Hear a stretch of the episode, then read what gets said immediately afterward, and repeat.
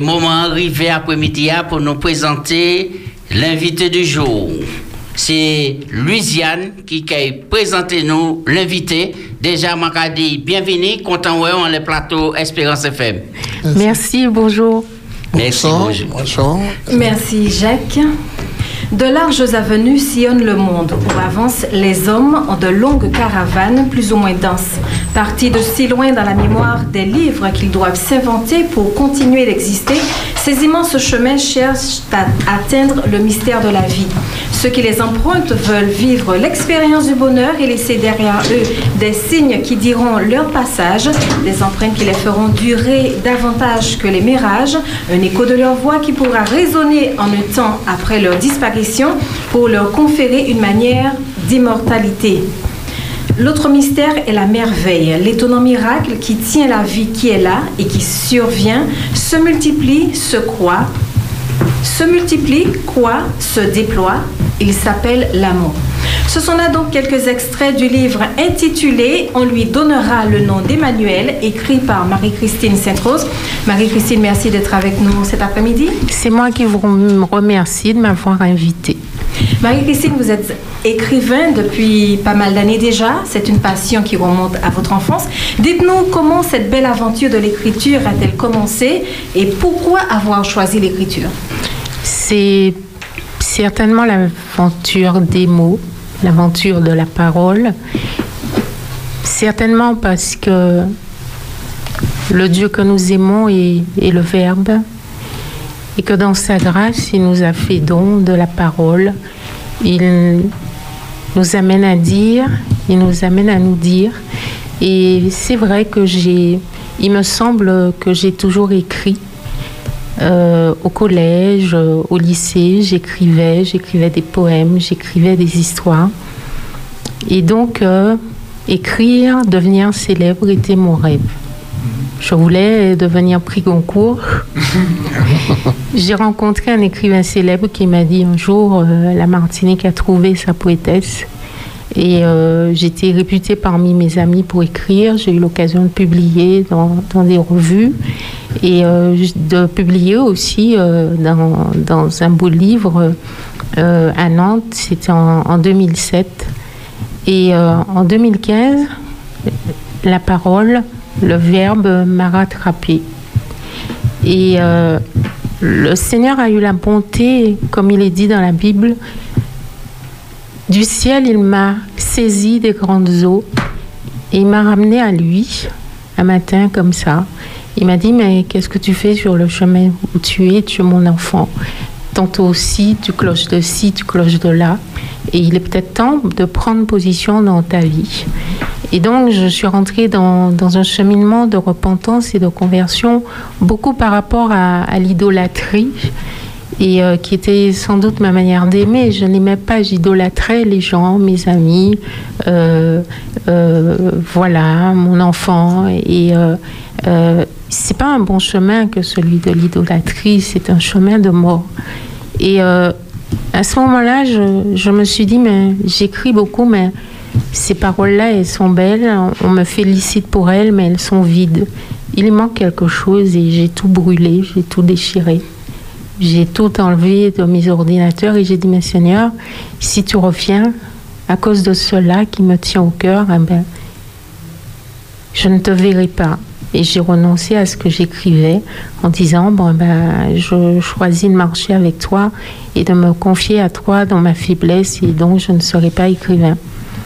Et, euh, et donc en 2017, c'est revenu, mais une autre forme d'écriture, une écriture spirituelle, où je me laisse inspirer, par Dieu pour euh, apporter à, ceux qui ont la bienveillance de me lire euh, l'appréhension que j'ai du Seigneur Jésus, de sa grâce, de sa compassion et de sa tendresse. Donc vous vous êtes détourné de l'écriture profane, vous avez tout jeté, tout brûlé, comme vous l'avez dit, euh, pour vous tourner vers l'écriture spirituelle. Qu'est-ce qui a vraiment provoqué ce changement? Euh, je ne saurais dire véritablement parce qu'en en réalité, ce n'est pas nous qui choisissons le Seigneur, c'est lui qui nous choisit. Et euh, des amis m'ont dit, mais tu exhortes beaucoup. Euh, quand on parle avec toi, tu as tant à dire sur Dieu, pourquoi tu n'écrirais pas? Le pasteur Lambert, par exemple, une amie euh, Hélène me dit mais écris. Alors le 1er janvier 2017, j'ai acheté un ordinateur que j'ai consacré. Je me suis mise à, écrire et depuis je ne me suis pas arrêtée. Donc euh, les deux livres que nous allons présenter ce soir sont le fruit de trois années de travail et de jeûne, de prière et aussi d'intercession. Alors ces deux livres, euh, je présente le premier et on lui donnera le nom d'Emmanuel. Il a été écrit en quelle année?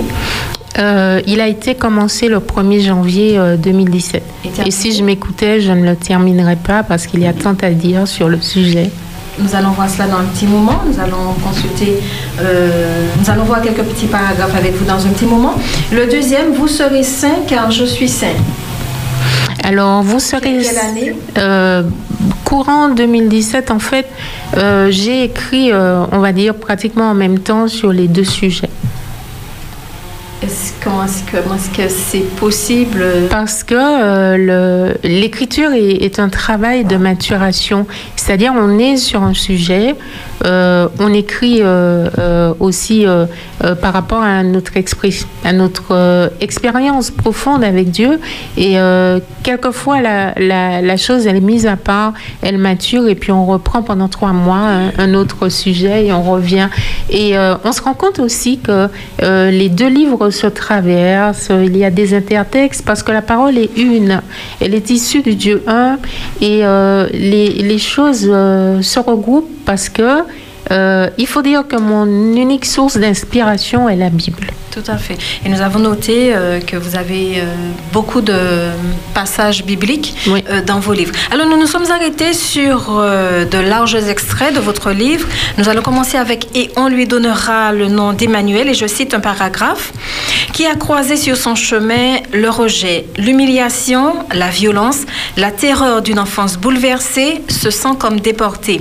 Littéralement dévoyé, il est détaché de la caravane par la force du coup qu'il a frappé.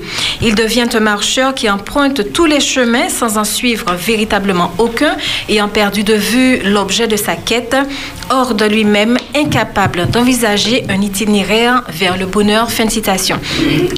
Marie-Christine, ces mots ô combien pertinents et profonds sont-ils plus le fruit de votre expérience ou encore de vos observations, de vos lectures et par exemple de la Bible que vous citez encore de réflexions diverses?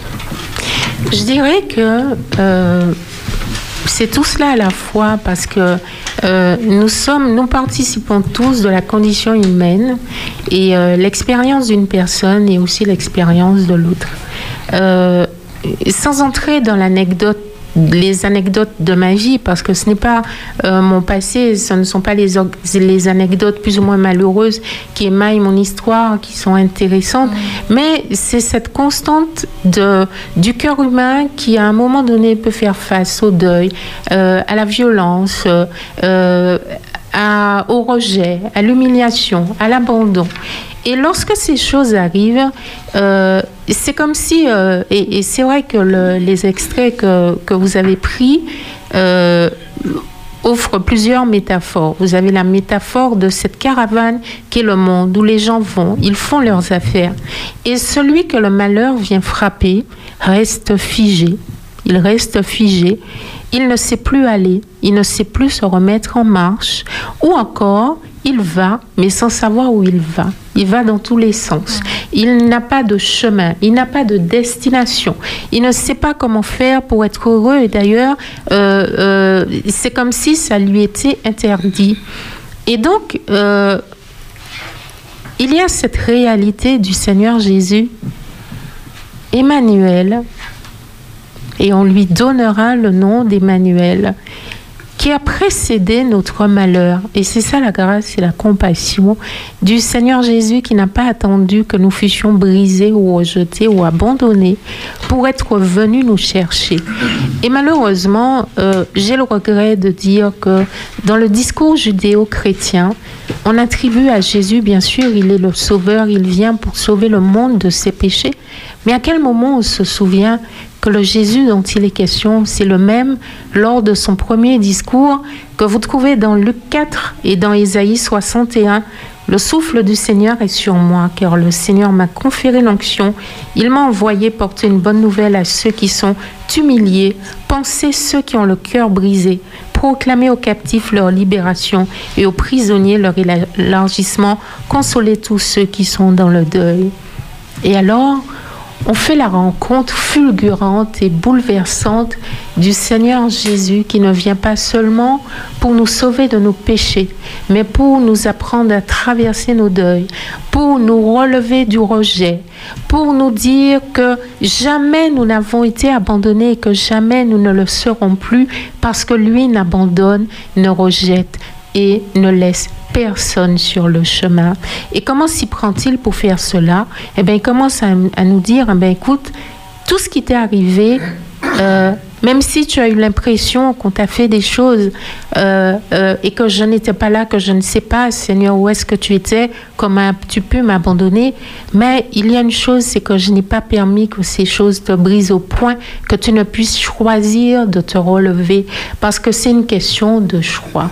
Il faut choisir, avec l'aide de Dieu, de se remettre debout, de se remettre en marche, en claudiquant, en tombant, mais en avançant quand même. Et c'est lui qui, au fur et à mesure, par l'intercession, par le jeûne, euh, par ce cheminement à la fois psychologique, psychique, spirituel, émotionnel qui vient cheminer, qui vient nous relever, qui vient nous rétablir, qui vient nous remettre debout. Et je crois qu'il était important de le dire et d'apporter ce message à l'Église parce que euh, je regrette de devoir dire que notre Église est tellement blessée. Il y a tellement de personnes qui souffrent. Alors, j'ai chanté, moi, quand j'étais enfant, tout est différent. Je vous dirai comment. J'ai donné mon cœur à Jésus. Mais comment expliquez-vous que 20 ans après, on soit toujours douloureux? Et pourtant, on est là dans l'église, on va au temple, on fait des choses, mais non seulement la personne est douloureuse, mais elle transmet cette douleur. Les traumatismes se transmettent. Il n'y a qu'à voir avec l'esclavage où on n'a rien dit aux gens. Il n'y a pas forcément de récit écrit de l'esclavage. Et pourtant, on voit qu'il y a une réminiscence, il y a une manière d'être, il y a une manière de faire. Prenez par exemple la manière dont on dit bonjour, fait, mala, ou kachembe, eh bien, chembered, paladje, pamoli. Alors, c'est une salutation comme ça sur le mode de la résistance. Il faut résister. Coûte que coûte, il faut tenir. Alors avec Dieu, tu résistes aussi. Tu es dans la souffrance, mais tu résistes. À aucun moment, tu ne laisses tomber. À aucun moment, tu ne dis, Seigneur, viens à mon secours, j'ai envie d'arrêter. Et puis, ne pas souffrir, quelquefois, c'est un choix. Parce qu'on a tellement pris l'habitude de souffrir que euh, on n'imagine pas qu'on pourrait vivre autrement. Alors quand le bonheur arrive, on ne sait pas comment faire pour l'attraper, parce que c'est comme ça euh, qu'on a vécu mais la bonne nouvelle, c'est que nous n'avons pas besoin d'être dans cette résistance qui finit par venir à bout de la vie même à certains moments parce qu'on finit par tomber malade. On finit par ne plus savoir qui on est et puis ça crée du désordre entre les hommes, les, émotions blessées, entre, entre les hommes dans le cœur, euh, du désordre aussi dans la relation à Dieu. Alors, il y a une chose, hein, par exemple, euh, souvent, vous entendez quelqu'un dire euh, Suis ton cœur, il connaît le chemin. Moi, j'ai appris à ne pas faire ça. Vous savez pourquoi? Parce qu'un cœur brisé, il est en mille morceaux. Mm-hmm. Quel morceau je dois suivre Finalement? Et puis, nous servons le Dieu un. C'est ce que dit Moïse. Écoute Israël, l'Éternel est un. Jésus a dit, moi et le Père, nous sommes un. Mais si nous sommes créés à l'image de Dieu, nous sommes créés un. C'est ça la ressemblance aussi avec Dieu. Faut pas lui chercher un visage pour voir s'il a des yeux, une bouche ou des oreilles. C'est le Dieu un. C'est-à-dire qui t'a fait esprit, âme et corps. Mais la blessure émotionnelle, qu'est-ce qu'elle fait? Mais elle te scinde en mille morceaux. C'est-à-dire que ton cœur va, alors que ton âme est restée figée en quelque part. Vous avez affaire à des personnes qui ont 70 ans, mais qui sont restées figées dans une blessure qui est arrivée quand elles avaient 12 ans. Et donc, euh, le corps va, la personne vieillit, mais au fond d'elle-même, il y a un enfant qui pleure parce que cet enfant, on n'a jamais pris le temps de le guérir. Et donc, euh, moi, ce que j'ai envie de dire euh, dans mon livre, c'est que finalement, Bien sûr, ça crée du désordre avec Dieu. Lorsque le Seigneur Jésus te dit, mon fils, donne-moi ton cœur. Mais je ne m'appartiens pas. Mon cœur ne m'appartient pas. Je ne sais pas qui je suis. Je n'ai jamais pris le temps de pardonner. Je ne sais pas comment faire pour pardonner. Je ne sais pas comment nommer ce que l'on m'a fait. Donne-moi ton cœur. Qu'est-ce que je lui donne au Seigneur Jésus? Je ne puis que lui donner un petit bout de moi. Donc, c'est comprendre que pour Jésus, la guérison des blessures émotionnelles est au centre du cheminement du chrétien et du chemin d'évangélisation parce que le Seigneur tient à ce que nous soyons guéris pour pouvoir lui donner une personne entière. Il veut que nous venions à lui avec nos corps fatigués, avec nos cœurs brisés, avec notre esprit qui s'est perdu. Il veut une personne entière et il est important pour lui que nous soyons guéris. Permettez-moi de faire référence euh, encore à un autre extrait de ce même livre, hein, je rappelle le titre, et on lui donnera le nom d'Emmanuel, et je cite, Or, celui qu'un événement a dérouté s'est perdu, complètement tourné vers la marche des autres. Il observe leur aventure, commente leur bataille, envie leur victoire. Inlassable spectateur au théâtre de la vie, il est contenu en lui-même, sans pouvoir quitter le lieu de sa blessure, un peu comme vous avez expliqué, figé dans un passé qui se reconstruit chaque matin dans sa mémoire. Euh, peut-on faire un parallèle entre ce paragraphe et le psaume 73 d'Azaf quand il dit euh, Toutefois, mon pied allait fléchir, mes pas étaient sur le point de glisser, car je portais envie aux insensés. Donc, observation. En voyant le bonheur des méchants, rien ne les tourmente jusqu'à leur mort, leur corps est chargé d'un bon point. Ils n'ont aucune part aux souffrances humaines, ils ne sont point frappés comme le reste des hommes. Et plus loin, il dit encore, toujours heureux, et s'ils sont les méchants, toujours heureux, ils accroissent leur richesse. C'est donc en vain que j'ai purifié mon cœur et que j'ai lavé mes mains dans l'innocence, etc., etc.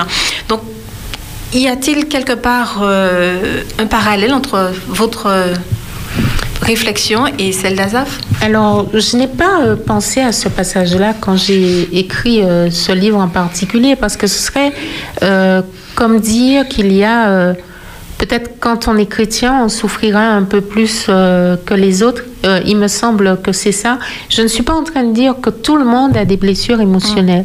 Je parle à ceux qui, euh, à un moment donné, ont été brisés dans leur vie et n'ont pas su se relever et leur dire que Jésus peut faire cela. Mais il y a un chapitre de ce livre qui s'appelle, euh, euh, un, des chapitres s'intitule euh, La demeure, où on se rend compte que on rencontre des personnes qui n'ont aucune blessure et qui ne sont pas bien, parce que la plus grande des blessures est sans doute celle de la séparation d'avec Dieu, notre Père. Et ça me permet de, de parler du, du pardon. Tout à l'heure, j'ai vu qu'on en parlait, ça, ça me faisait sourire parce que l'Esprit Saint euh, conduit toutes choses. Et euh, la réflexion qui m'est venue, c'est que euh, on a l'impression, quand on a été blessé, qu'il est légitime de ne pas pardonner parce que c'était trop dur. Et si on ne pardonne pas, ce n'est pas tant à cause de la haine, c'est peut-être à cause de l'amour. Parce que comme dit euh, euh, Salomon dans, dans ses proverbes, euh, un frère offensé est pire qu'une tour forte. Vous voyez la ville de Jéricho? On parle de Jéricho en disant qu'on avait barricadé Jéricho, personne n'y entrait, mais personne n'en sortait. Lorsqu'on a été blessé et qu'on a beaucoup à pardonner, on est enfermé dans son cœur. Supposons qu'une personne ait été abandonnée. J'ai rencontré une personne un jour, une femme qui m'a dit que l'homme qu'elle devait épouser à 20 ans a épousé sa meilleure amie. Et à 65 ans, elle ne s'est jamais mariée parce qu'elle a barricadé son cœur. Donc elle ne voulait plus que les gens rentrent pour ne pas la blesser et être abandonnée de nouveau, mais elle non plus, elle n'en est pas sortie. Parce que les portes de bronze et les verrous de fer dont il est question dans, dans Isaïe et que le Seigneur voudrait briser, mais elles enferment euh, la personne elle-même. Personne ne peut entrer, mais elle non plus, elle ne peut pas sortir. Et donc, euh, pardonner n'est pas une chose naturelle. Pardonner, c'est un choix, c'est une décision euh, où l'on vient au Seigneur Jésus avec sa blessure pour lui demander l'immense grâce du pardon. C'est lui seul qui peut faire cela. Mais en ce qui me concerne, euh, j'ai eu à pardonner euh, à, des personnes qui m'avaient blessé. Et ce qui m'a convaincu de pardonner, c'est l'amour que Dieu a pour moi et l'amour que j'ai pour lui. Parce que Jésus dit, que si tu obéis à mes commandements, c'est-à-dire d'aimer ton prochain comme toi-même, eh bien, moi, je viendrai avec le Père et je ferai ma demeure chez toi. Et c'est une, cette promesse d'intimité avec le Seigneur, avec le Fils, avec le Père, avec l'Esprit, qui remplit et qui transforme une vie. Il n'y a personne au monde qui peut me faire rater ça. Alors voilà pourquoi je suis venue avec ma colère et j'ai demandé au Seigneur de, de me pardonner.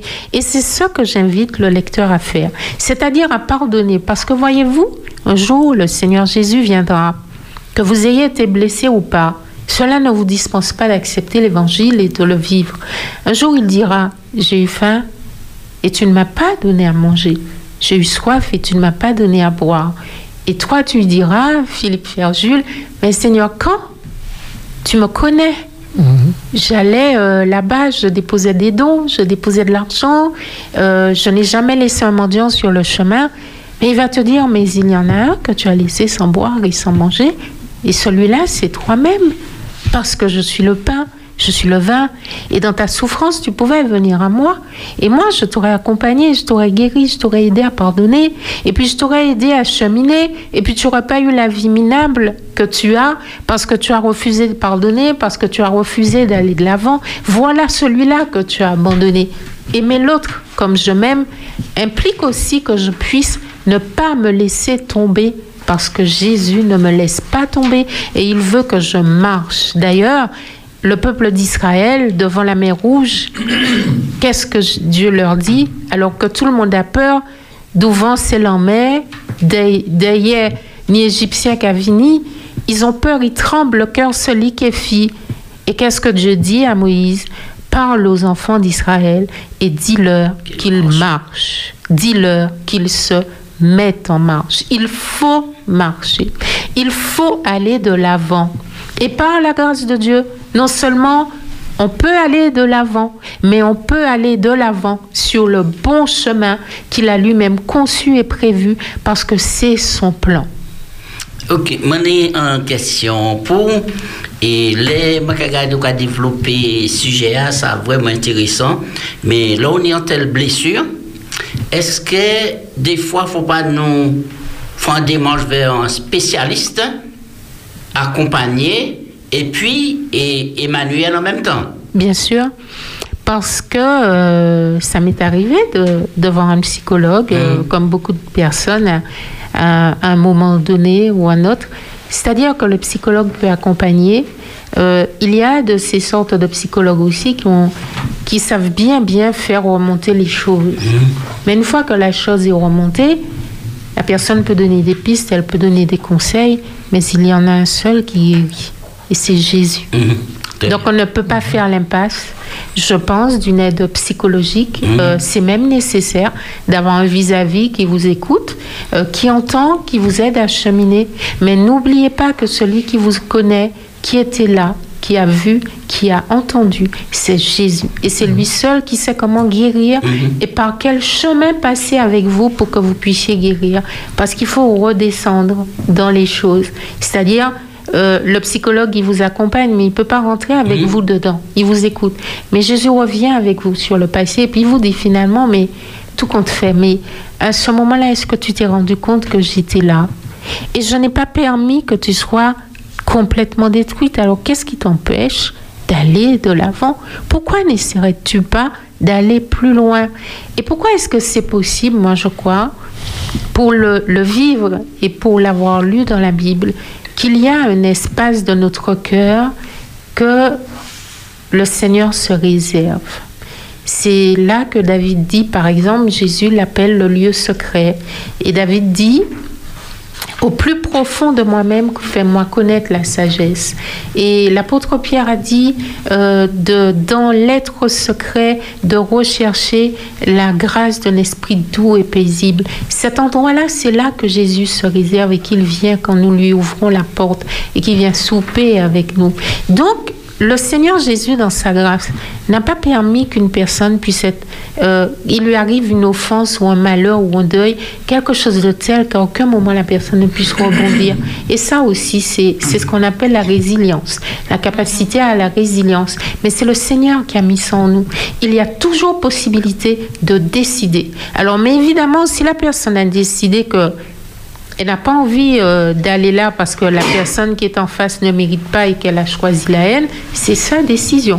Mais à tout moment, l'Éternel te dit, mais tu peux aller de l'avant, tu peux recommencer, tu peux revivre. Et cette bonne nouvelle qui nous réconforte et rassure, autre citation euh, toujours de Et on lui donnera le nom d'Emmanuel, n'intervient pas avec la naissance du Christ, l'arrivée sur terre d'Emmanuel, la promesse faite chair. C'est l'évangile qui prend chair en Emmanuel. Marie-Christine, comment définissez-vous le mot évangile Et puis, que voulez-vous dire que, quand, quand vous dites euh, c'est l'évangile qui prend chair en Emmanuel? Parce que la parole de Dieu est une parole de bonne nouvelle. La meilleure des nouvelles de la parole. Je t'aime d'un amour éternel. C'est pour cela que je te conserve ma bonté. Je vous dis ça et je sens que ça passe comme, comme du miel dans tout mon être. Je t'aime d'un amour éternel et c'est pour cela que je te conserve ma bonté. Je t'aime. Tu m'appartiens. Tu es mon enfant. Je t'aime tellement que je suis allée jusqu'à mourir pour toi. Quand vous lisez euh, les différentes descriptions de Jésus, on vous dit qu'il vient sur la terre avec la souveraineté sur ses épaules. Quand on annonce l'arrivée d'Emmanuel, on dit qu'il ne crie pas sur les places, qu'il arrive comme, une faible plante, c'est-à-dire comme le plus faible d'entre nous, le moins beau, celui auquel on fait le moins attention. Et il porte cependant la souveraineté sur ses épaules. Qu'est-ce que cette souveraineté? Alors, je me rappelle que Jésus est le souverain sacrificateur selon l'ordre de Melchisédek. Mhm. Et agneau de Dieu, lion de Judas, mais le souverain sacrificateur, rappelez-vous, c'est celui qui a sur sa poitrine le pectoral du jugement avec les douze pierres au nom des douze tribus d'Israël et sur les épaules les douze pierres, six d'un côté et six de l'autre. Ces pierres précieuses elles sont gravées au nom des fils de Jacob. C'est-à-dire que sur la poitrine du souverain sacrificateur, ce ne sont pas. Alors on dit que c'est un vêtement qui est riche, qui est magnifique, il est du lin le plus fin. Alors on, décrit les couleurs et puis il a des pierres précieuses. Alors certainement euh, euh, des personnes penseraient, mais ce sont tout, tout, tout cela, les pierres, le saphir, le topaz, c'est ça qui fait la valeur. Mais c'est pas ça qui fait la valeur du vêtement, ce sont les noms qui sont gravés dans les pierres. Donc les pierres servent de prétexte au nom des fils d'Israël. Ce sont les fils d'Israël qui sont sertis dans la pierre. C'est eux le c'est comme vous prenez une bague, vous avez un diamant qui est enchâssé dans de l'or. Eh bien, ce sont les fils d'Israël qui sont qui sont précieux dans dans, dans cette robe-là. Et le Seigneur Jésus aussi, quand il vient et qu'il porte la souveraineté sur ses épaules, eh bien, c'est tous les blessés de la vie que nous sommes, les désespérés, les déçus. Eh bien, c'est tout ça qu'il vient, qui prend sur ses épaules, qui prend à son compte et qui vient guérir. Et vous savez ce qui m'a ravi et qui me bouleverse, c'est quand je lis dans Apocalypse 5 que Dieu le Père veut donner un livre à quelqu'un un livre qui porte sept sceaux. Alors il mhm. cherche partout, il cherche sur la terre où il y a des gens qui sont justifiés, il cherche dans les cieux où tous les anges qui sont là n'ont pas péché. Il ne trouve personne. Mais l'Apocalypse 5 dit que Jésus, le rejetant de Judas, le fils de David, fils de Jessé, est digne de recevoir le livre et d'en ouvrir le sceau. Et vous savez pourquoi? Eh bien, tous les êtres vivants se mettent à chanter Tu es digne de recevoir le livre et d'en ouvrir le sceau. Parce que, car tu as racheté pour Dieu les hommes de toute tribu, de tout peuple et de toute nation, et tu en as fait un royaume et, et, des, et des prêtres. Mhm. Qu'est-ce que ça veut dire? Ça veut dire que tout ce qui fait de, de Jésus sa grandeur, sa magnificence aux yeux de Dieu et de tous les êtres vivants, c'est qu'il est mort pour chacun de nous, pour nous guérir de nos péchés, de nos blessures, les, quelles qu'elles soient, et parce qu'il a pris notre pauvre main abîmée par la vie pour la mettre dans la main illimitée de notre Dieu. Voilà la souveraineté de mon Dieu. Et après ça, eh bien oui. Marie-Christine, je vivre ça tellement en profondeur. Et moi, envie poser une question pour dire que ces livres-là, fait là, en réalité, c'est pas. Moi, je comprends que c'est pas pour un but lucratif, mais c'est surtout en moyen de contribuer qu'on anticipe et pour partager bonnes nouvelles là. Parce que la vie moi qui appartient à Jésus. Mm Les comprendre, les comprendre ça Jésus fait ben moi quand je comprends qui je suis à ses mhm. yeux, quand je lis tu es un turban royal dans la paume de ma main, une couronne de splendeur dans la main de ton Dieu, je jette ma vie à ses pieds et que mhm. chacun de mes mots, chaque, chaque seconde, chaque minute, chaque heure, chaque jour de ma vie lui appartiennent. Et si par sa grâce, il peut prendre le pauvre écrin, tout, tout cassé, tout brisé, tout faible que je peux être pour que sa lumière puisse transparaître à travers mes fissures, avec qu'il le fasse. Mhm. Alors, un autre extrait de, du livre, et on l'appellera Emmanuel. Donc, ce Dieu héros et Père éternel est l'Emmanuel, le divin Fils qui nous est né. Euh, plus loin, nous lisons, il vient euh, nous aimer passionnément jusqu'à mourir à notre place. Il est la lumière, il est l'être et le mouvement, colonne de feu ou de nuée qui nous guide en marchant devant nous, qui, nous guide en marchant devant, nous protège absolument par une présence d'arrière-garde redoutable pour tout assaillant. On lui prend source l'instinct naturel de vivre, etc. sinon, nous, allons nous arrêter ici puisque nous, aimerions lire tout le livre. Mais bon, euh, Marie-Christine, quelle comparaison faites-vous entre le Dieu héros que nous avons cité ici, dont vous avez parlé, et le Dieu agapé dont vous faites mention également dans le livre? Parce que c'est le même. C'est le même.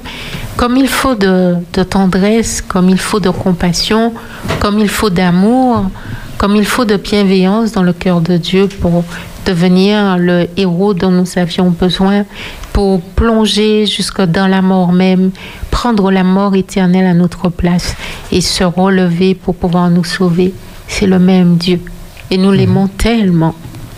Alors, moi, où écrit des belles ouvrages, hein, à quel moment on a plus d'inspiration l'on a écrit? C'est tout le temps. C'est, c'est l'expérience quotidienne. Et euh, je dois dire en fait que depuis 3-4 euh, ans, je n'ai lu pratiquement que la Bible. Mmh. Parce que j'ai beaucoup, beaucoup lu dans, dans ma vie. Et euh, je n'ai rien lu de plus beau que la Bible. Mhm. Je n'ai il y a des paroles comme ça qui... Ce qui fait de, de, de, la Bible le plus beau des livres, ce n'est pas simplement son aspect littéraire, parce qu'il est très joliment écrit. Et j'aime beaucoup euh, toutes les fois où c'est Dieu qui parle. J'aime la mhm. parole de Dieu, j'aime ce qu'il dit. Et euh, récemment, par exemple, j'ai découvert un passage dans Isaïe 63, dans toute leur détresse qui était pour lui une détresse le messager qui est devant lui les a secourus. Et c'est bouleversant quand on mhm. sait que le Seigneur, lorsque, quel que soit ce que nous avons à traverser, une maladie, un deuil, n'importe quoi, eh la détresse que nous ressentons est aussi la sienne. C'est pour ça que nous ne devons pas avoir peur d'aller à lui. Lorsque nous venons à Jésus, nous ne venons pas frapper à la porte d'un Dieu qui, qui va arrêter un petit peu ses occupations avec Louisiane ou avec Berthe Pamphile pour dire qui ça les euh, des jours pas fini peut-être moi. C'est-à-dire que euh, euh, c'est un Dieu qui attend c'est l'amour de Dieu qui s'agenouille. Si nous nous agenouillons des fois avec l'impression que nous venons quémander, mais c'est Dieu qui quémande. C'est lui qui est à genoux et qui ne cesse de frapper et de dire mais je suis là, mais je veux te porter, je veux te soutenir, je veux te sauver, je veux te guérir. Est-ce que tu vas enfin me laisser faire? Le plus souvent, nous pas qu'à ça comme ça. Et les gens qui visité l'ouvrage là, encore cité ça en pile ou très est touché par le prophète Esaïe Par les promesses, Oui. euh, par les, les promesses euh, qui sont dans Isaïe. C'est le prophète préféré, moi. hein. Mais euh, par, euh, dans les psaumes aussi. Mhm. Je cite beaucoup les psaumes dans ce livre. Berthe Tu as posé des questions. Marie-Christine? Marie-Christine, qui ça qui a fait au paix dans la vie hein? Ou bien qui ça qui décide Qui a décidé au plus dans la vie hein? Je vais prendre temps pour me répondre parce que je suis un monde qui te paie en pile. Je suis peur parce que je une enfance qui t'est fait que je suis en, pile peur en moi. Et puis moi, quand je on dit dans la vie, ah, moi, c'est mon père. Vous savez pour qui ça? Parce que Jésus est puis moi. Celui qui est en moi est plus grand, plus fort que celui qui est dans le monde. Et celui qui est en moi m'aime. Et celui qui est en moi me dit que la peur est une porte ouverte au mal. Lorsqu'on a peur, la peur donne la place à l'ennemi pour qu'il vienne saccager. La peur permet à la maladie d'entrer. Elle permet au, au malheur de, de prendre sa place et la peur me sépare de Dieu.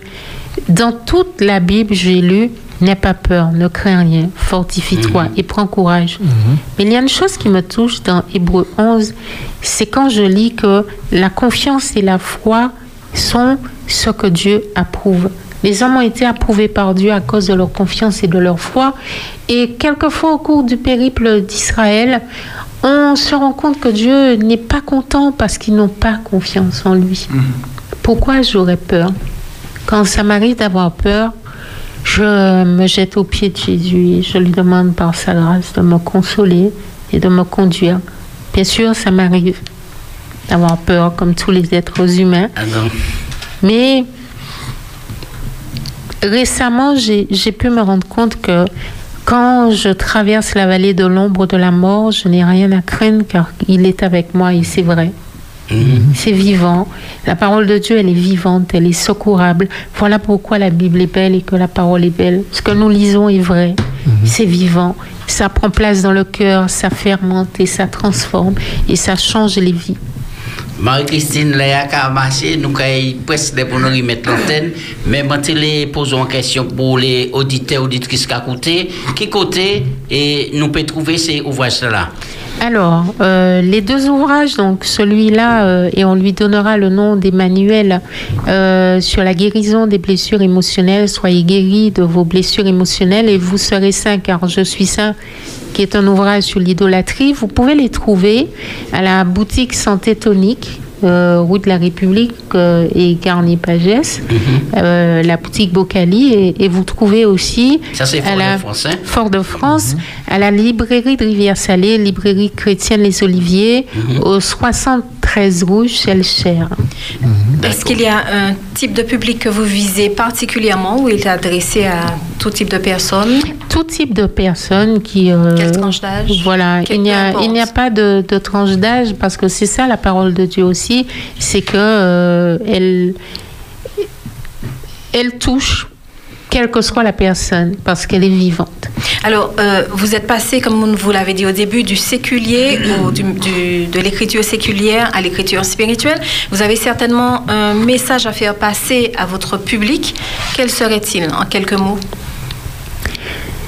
De se laisser aimer et, et de s'abandonner parce que la grâce de Dieu elle est toute suffisante, elle est, elle est toute puissante et que nous nous privons d'une vie joyeuse, une vie pleine, nous nous privons de grands miracles lorsque nous restons enfermés dans, dans les blessures, dans le passé, dans on m'a fait, on m'a dit, on n'a pas su, euh, les parents n'étaient pas là, ou ils n'ont pas fait. À un moment donné, euh, ce que le Seigneur voudrait que l'on comprenne, c'est que euh, si on n'a pas eu le choix et qu'on a pu être blessé à un moment donné de la vie, on a le choix et c'est notre responsabilité que de chercher à guérir. Mais la bonne nouvelle, c'est qu'avec le Seigneur Jésus, c'est possible. Merci beaucoup Marie-Christine d'être intervenue cet après-midi. Nous avons été euh, euh, vraiment enrichis, mais il est dommage que l'heure soit aussi avancée. Nous n'avons pas pu euh, éluder toutes nos questions.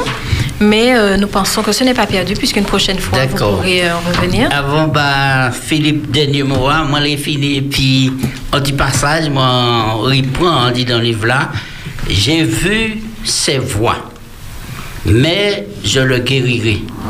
Je le conduirai et je le comblerai de consolation. Je la rétablirai, je les guérirai et je leur ouvrirai une source abondante d'espoir et de loyauté. Amen. Philippe? Très bien, bien Marie-Christine euh, Sainte-Rose, merci d'avoir euh, accepté de, de revenir. Parce que lors de notre première euh, rencontre, dans le cadre de Acteurs de vie, nous avons eu déjà un petit extrait bon, du premier euh, livre, Je Vous serez saint quand je suis saint. Je l'ai acheté. Euh, sur Amazon pour, pour euh, C'est en ça, faire on lecture rapidement parce que j'ai été vraiment enrichi par l'échange que nous avons eu ce jour-là. Et je me suis dit, il fallait revenir à Espérance FM. Et euh, ben, c'est fait encore aujourd'hui avec un deuxième ouvrage. Euh, et je crois que les auditeurs aimeraient que cela continue parce qu'ils ont eu plaisir à entendre euh, ma Christine cet après-midi. J'ai reçu euh, des messages pendant le euh, pendant l'entretien. Et euh, donc j'invite tous ceux qui veulent poursuivre l'entretien, eh bien, euh, ben, à acheter le, livre pour euh, continuer cette lecture qui, euh, qui est si, euh, si intéressante et euh, si riche. On, a l'impression d'entendre euh, euh, véritablement euh, l'amour, Dieu parler et parler de son amour pour, son, pour ses enfants. En tout cas, merci encore. Et puis, bon, au troisième livre. hein. Ah ben, j'espère bien, il est en cours. Je, je vous remercie. Et euh, j'ai oublié de dire effectivement que sur Amazon, on peut acheter euh, ces ouvrages, euh, soit en format Kindle pour ceux qui veulent lire sur écran ou en livre broché également. Eh bien, c'est en laissant nous l'antenne après-midi dans. C'est un plaisir de recevoir Marie-Christine. Nous qu'à souhaiter et bon courage et puis continuer et présenter l'évangile par écrit parce que ça là, ça a aider toute population parce qu'il y a des gens qui sont dans la souffrance, quelle que soit la catégorie mounant, nous qu'à dire, il y a un seul maître plus grand, c'est Emmanuel, Dieu parmi nous.